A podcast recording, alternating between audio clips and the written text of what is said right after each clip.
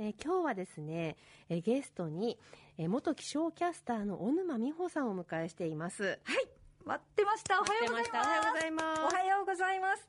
まあね、小沼美穂さんと言ってはいただきましたものの、昔の名前で出ていますぐらいな感じですよね。いやーね、あの、小沼美穂さんと聞いて、もしやと思われた方も多いのではないでしょうか。日本気象協会の気象キャスターとして、ラジオやテレビでご活躍されていらっしゃいました。STV ラジオでももちろん、日高五郎さんとの掛け合いは伝説となっております。いや、もうね、そうは言っても、ラジオで話すのは、本当10年ぶりなんです。いやー貴重な。えーでも私それ聞きたいの、日高五郎さんとの掛け合いってどんなだったんですか？五郎さんがですね、生放送中に、うん。ものすごいキラーパスを出すわけですよ。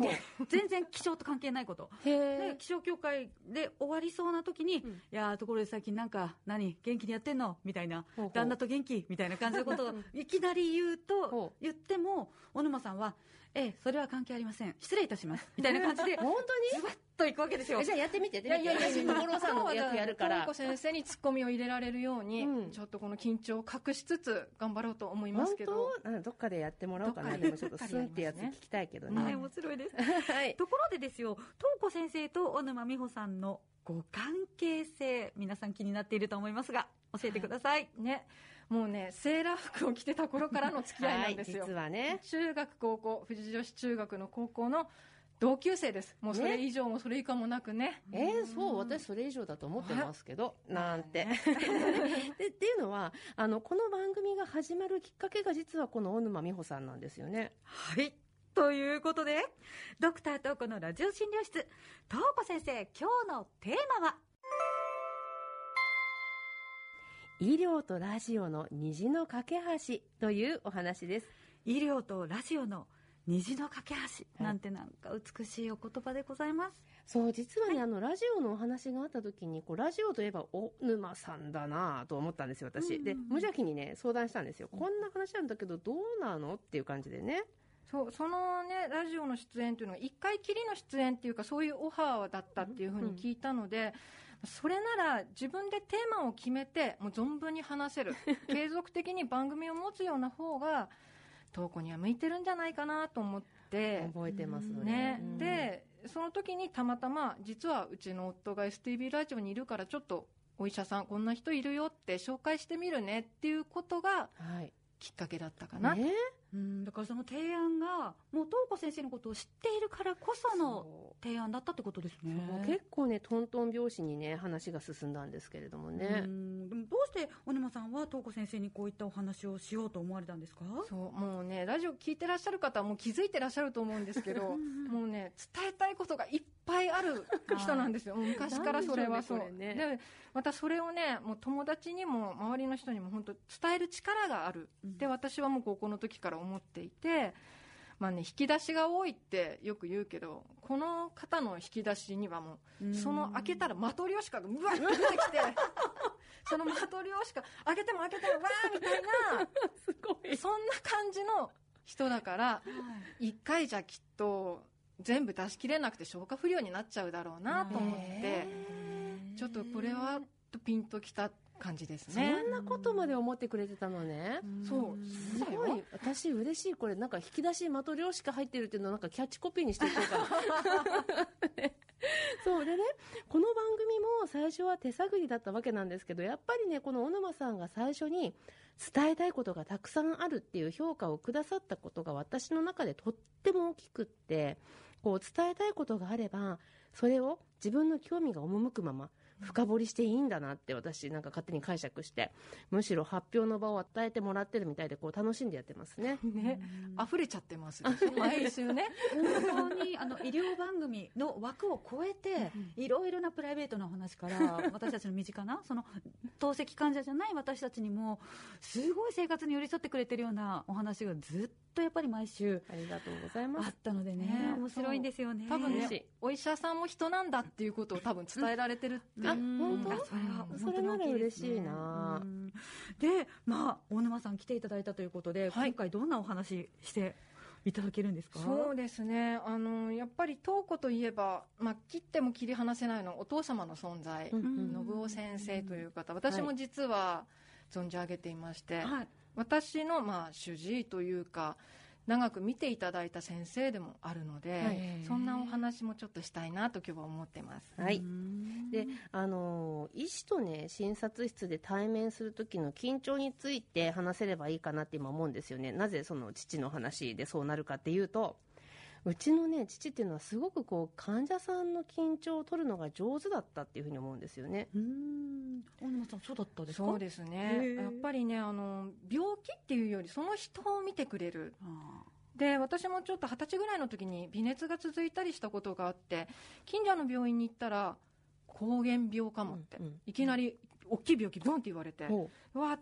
と思った時に誰かに相談したい。ー診察じゃなくて相談したいって思った時に、のぼう先生のことをふと思い出して、うん。学校祭なんかにもね気軽に来てくれてそうでしたね「いやー」ってみ体育館に入ってきて、みんなと喋ってくれるような先生だったのでちょっと一度相談したいなっていうことで見ていただいたら検査してくださってもちろんそれ普通の検査なんですけども、その後に病気じゃないよっていうのを見つけてくれて。それは一つの検査項目が引っかかっただけだったらそれはあなたの体質だからこれからそれがどう変わっていくかは見ていこうね一緒に見ていこうねっていう診察をくださって。それがねとっても心強いお言葉だったんですよね。そういう年代の時にそういう言葉をいただけるっていうのは安心ですよね。ね、で救われた。こうね何年かおきに見ていただいてたんですけど、うん。その中でラジオで天気を伝える仕事をしてるよっていう話をしたらうんうん。出てるのあなた出てるの？いそういそう。どこのラジオ何時何曜日ってこう矢継ぎ早に質問してくださって。その答えをね全部カルテに書いてた。いやでもそれ心が和みますよね。ねあの一見体に関係ないことも書くことでその患者さんの生活とかその人となりが分かっていくなんかあの小沼美穂ウィキペディアみたいなカルテが 出来上がっちゃうってことですもんね。そう、でもね、それちょっとこの現役立場で本気の答えをしますとですね、うん患者さんの背景っていうのは、それこそ今の小沼さんのね、何曜日何時に出てるとかっていうことも含めてですけれども、情報としてとっても大事だと私も思ってるんですよね。うん。でねその人が、まあ、患者さんが何を大切にしているかっていうことは病気の診療を行う上でもとっても大事なんですよ。例えばそのうちの父親は小沼さんの話を聞いた時に気象キャスターやってる声の仕事だ。じゃあきっと声が出なくなったらどうしようとかいろんなこと考えてるんじゃないかなみたいなことをカルテ見るときに常に思い出したいと思ったはず。だから書いたんじゃないかなとかね。あのその人の何が大事か全くわからないのに体の一大事見るっていうのはよく考えたらおかしなことかななんて私は思ったりしますけど。うん。なんかそのお父様のマインドはもう完璧に東子先生に受け継がれていますよね。もうそれがねラジオを聞いてたら本当にじみ出てて本当嬉しいですね。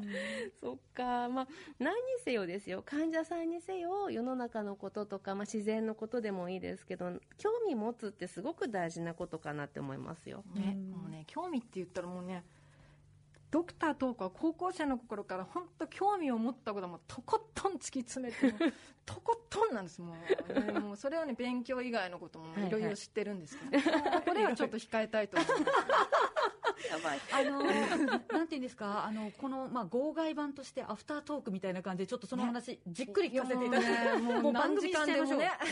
何でもね知られてますもんね。いやいやいや悪いことはできないね。悪いことはしてない。はい。まあね、何事も突き詰めるのは私楽しいんですよ。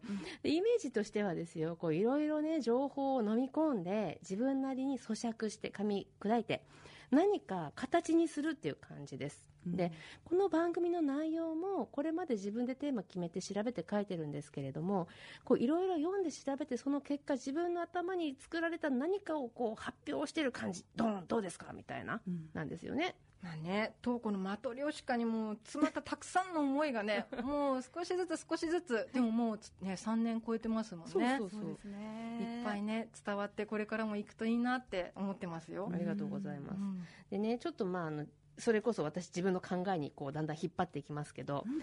アーツサイエンスっていう表現があるんですよ。アートとサイエンスね、うん。単純に翻訳すると芸術と科学なんですけど実はそうじゃなくて私としては自分が飲み込む前の情報がサイエンス。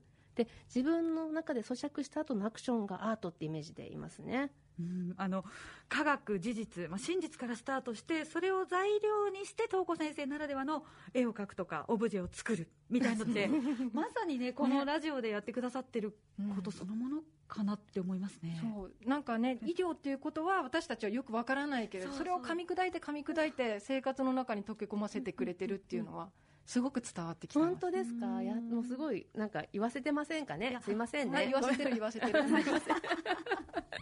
あとはねよく私たちの職場では医者のさじ加減とかその人の経験や知識の集合体から紡がれる技みたいなもの。これの技術とか知見とかってそういうものをねアートの部分って言葉で表現することがあります。医者同士で話しててね。で主にね近藤先生の表現であの私近藤先生ってうちのし、えー、と HN メディックの新札幌で働いてくれている先生なんですけれどもあのアートの部分ですよねって言われると私すごく嬉しくなっちゃうんですよね。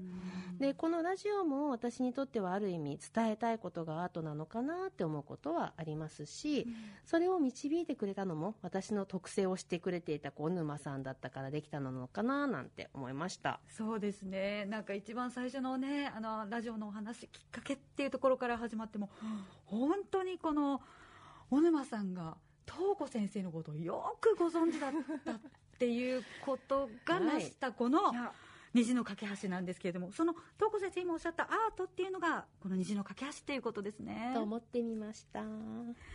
今日は元気象キャスターの小沼美穂さんをゲストにお迎えして医療とラジオの虹の架け橋というお話を伺いました。小沼さんには来週もお越しいただきます。小沼さん今日はありがとうございました。ありがとうございました。ありがとうございました。